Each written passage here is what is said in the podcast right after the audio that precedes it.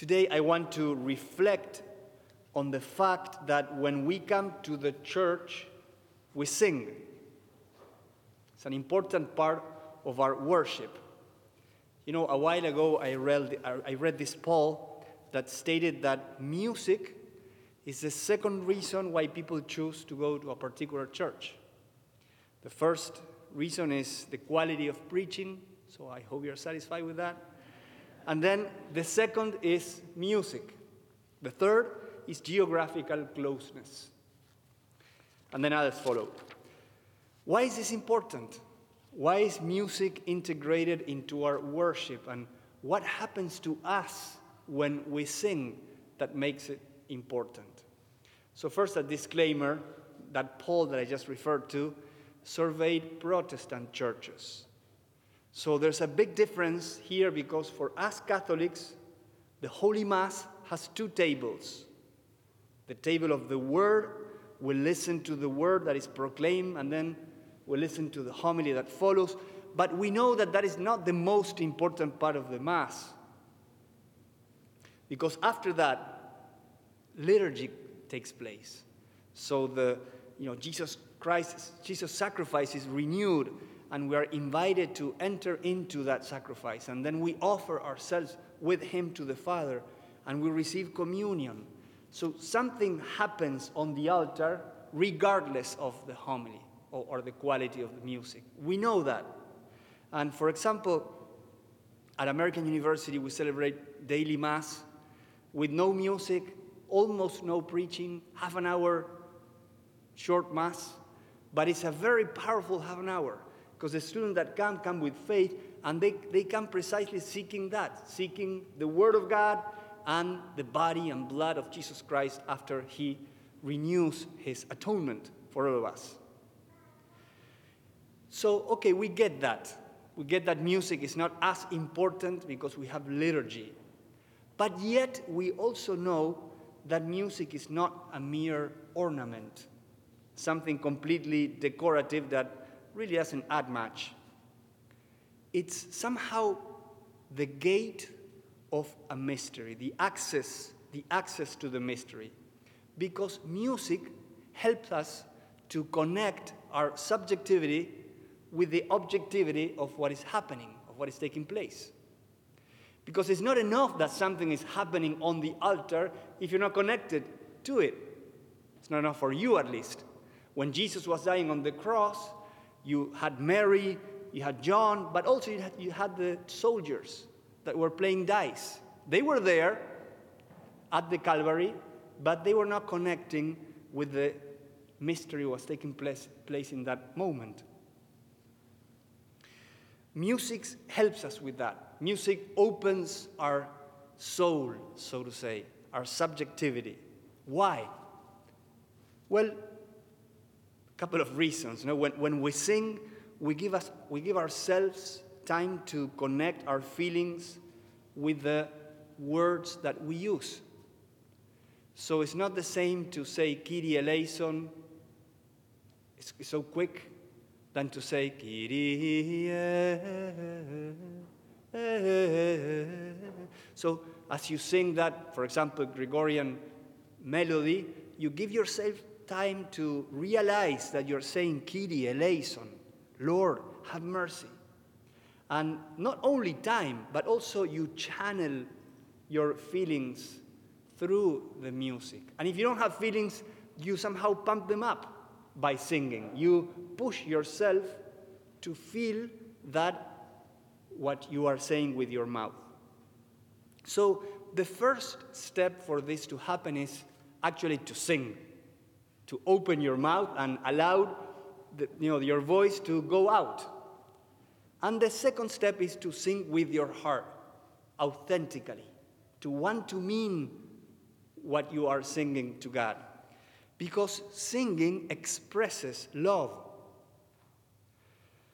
It channels out our love or our sorrow or our desire to intercede or our praise. For example, soldiers, they sing before battle, right? to, to remind themselves of the love that is moving them for, to, that, to, to that fight love for their country, for their families, or even for their own battalion. As I was preparing this, I remember that the Spanish Foreign Legion, they had this song. So I went to YouTube and heard it again. I like it. It's called the Bridegroom of Death. So they are singing this song and they're saying, We are the bridegroom of death. Like we run to death. We don't care because we're fighting for our country. So, you know, what, what is this music for? Well, it, it's meant to somehow give them courage, help them to go to battle with that emotion, right? So soldiers sing, and lovers sing as well to express their love for each other. And also workers sing when they're harvesting. Augustine, for example, has a whole, uh, whole text on this, how the harvesters, harvesters they sing when they harvest, and we should sing as well. And construction workers, if you ever been into a construction site, when they see that the house is being built, they begin to sing. They're happy about what they are doing. Monks sing in the choir, they sing to God. And even fans sing to their team. If you ever been to a stadium, I remember when I went to see the Timbers in Portland playing soccer. It was amazing. People were singing and singing together, this sense of brotherhood because we were rooting for that team.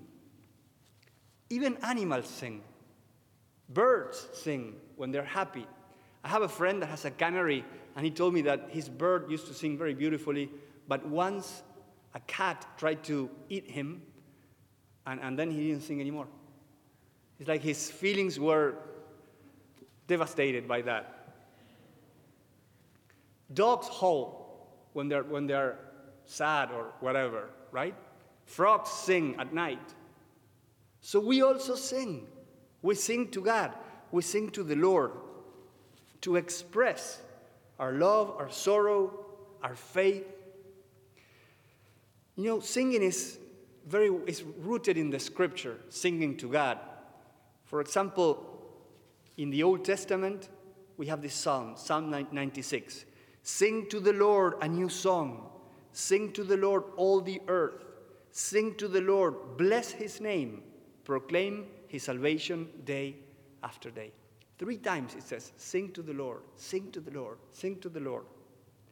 And in the New Testament, St. Paul writes to the Ephesians, he says, Be filled with the Spirit, addressing one another in psalms and hymns and spiritual songs, singing and playing to the Lord in your hearts. Singing in your hearts. And then he writes to the Colossians a similar line. He says, Let the word of Christ dwell in you richly, as in all wisdom you teach and admonish one another, singing psalms, hymns, and spiritual songs with gratitude in your hearts to God, with grateful hearts. James writes in his, in his letter, James chapter 5, he says, Is anyone among you suffering? He should pray. Is anyone in good spirits? He should sing praise. And even our Lord sang before facing his passion. In Matthew's account, we read, Then, after singing a hymn, they went out to the Mount of Olives. So he was singing those sacred hymns with his apostles, and he was taking courage for was, what was going to come. So scriptures encourages us to sing. And, and why, why is that? Again, let's, let's ask ourselves why? What is the anthropological reason behind it? Well, not only singing allows us to connect our feelings with, with our words and say with our hearts to the Lord and to one another things that we would like to say, but also, and this is like a second reason, music unites us, brings us together, unites our voices like one river of praise or thanksgiving or repentance. A while ago, I read this novel. It's called The Elegance of the Hedgehog. It's a French writer, Muriel Barbery. And it's, it's a novel about this 12 year old little girl that she befriends uh, a neighbor, and, and she, she's a very thoughtful little girl. She doesn't really believe in God, so it's amazing to see how the author describes this character. But so she's a little, a little pessimistic and, and uh, sarcastic, I would say. But she writes, she says, every time, so she's describing when this little girl goes to sing to her choir. Every time it's a miracle. Here are all these people, full of heartache and hatred and desire. And we all have our troubles, and the school year is filled with vulgarity and triviality and consequence. And there are all these teachers and kids of every shape and size. And there's this life we are struggling through, full of shouting and tears and laughter and fights and breakups and dashed hopes and unexpected luck. It all disappears just like that when the choir begins to sing. Everyday life vanishes into song. You are suddenly overcome with a feeling of brotherhood, of deep solidarity, even love, and it diffuses the ugliness of everyday life into a spirit of perfect communion. Every time it's the same thing. I feel like crying. It's too beautiful. And everyone singing together. This marvelous sharing. I'm no longer myself. I'm just one part of a sublime whole to which the others also belong.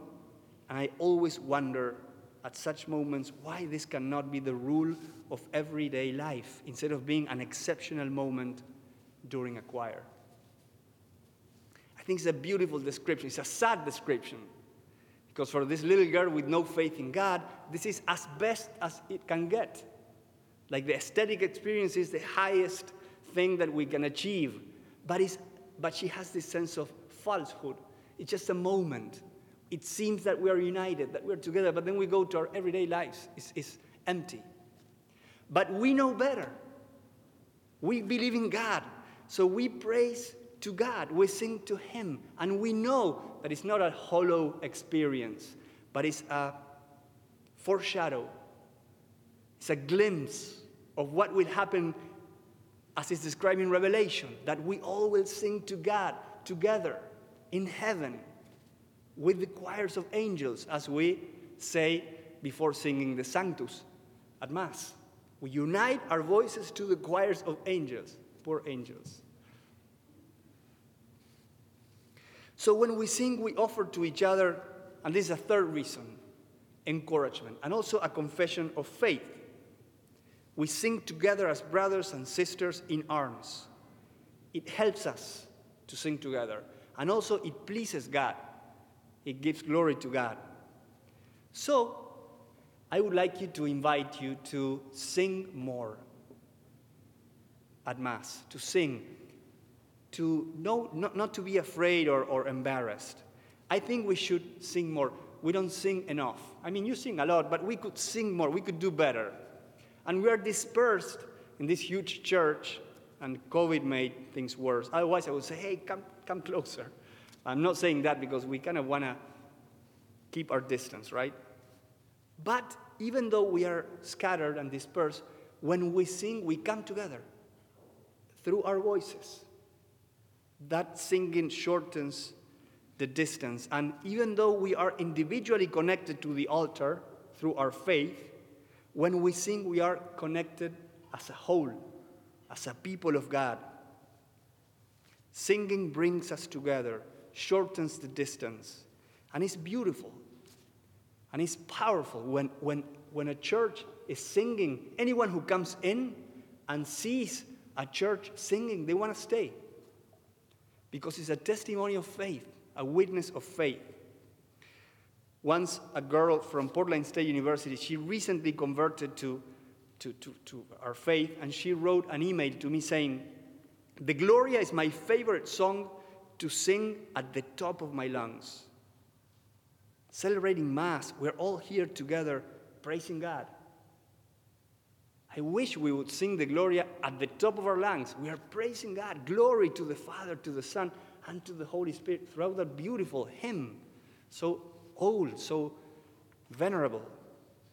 Okay, have to wrap it up. You know, it takes humility and generosity, like the widow of the gospel that I neglected today. Because you need to let go being so self conscious to sing. We are too aware of ourselves, of what others will sing. Who cares what others will sing? God is listening, and others will be happy to listen to you sing, and they will be encouraged as well. Why do you think that when you go to poor places, poor neighborhoods, poor churches, people sing more? Usually, at least. Because they're less self conscious, they have less to protect. So they don't care, they just sing out of their humility. We should be like that. We should also sing. And also, it takes generosity because you have to sing with what you have. Give it all. You don't need to be Paul McCartney or Taylor Swift or I don't know. You just sing with what you have. And God will listen that and will be happy. Just as a father that sees a you know, a, a drawing from her to- his toddler likes it, even though the drawing or the singing might not be so good. You know, there are two models in the church. One model is when there's a music ministry that is singing, or an organ that is played, or a cantor that sings from the front, and we all sit back, relax, and enjoy it. And that's good, it's not bad, as long as we're listening and trying to somehow you know, unite ourselves to that music. But it's much better when we sing together, I think at least. When we unite our voices and it's a river that goes to God as one song of praise. And that is what we're trying to do here with the music ministry. We're trying to push you from behind to sing to the Lord.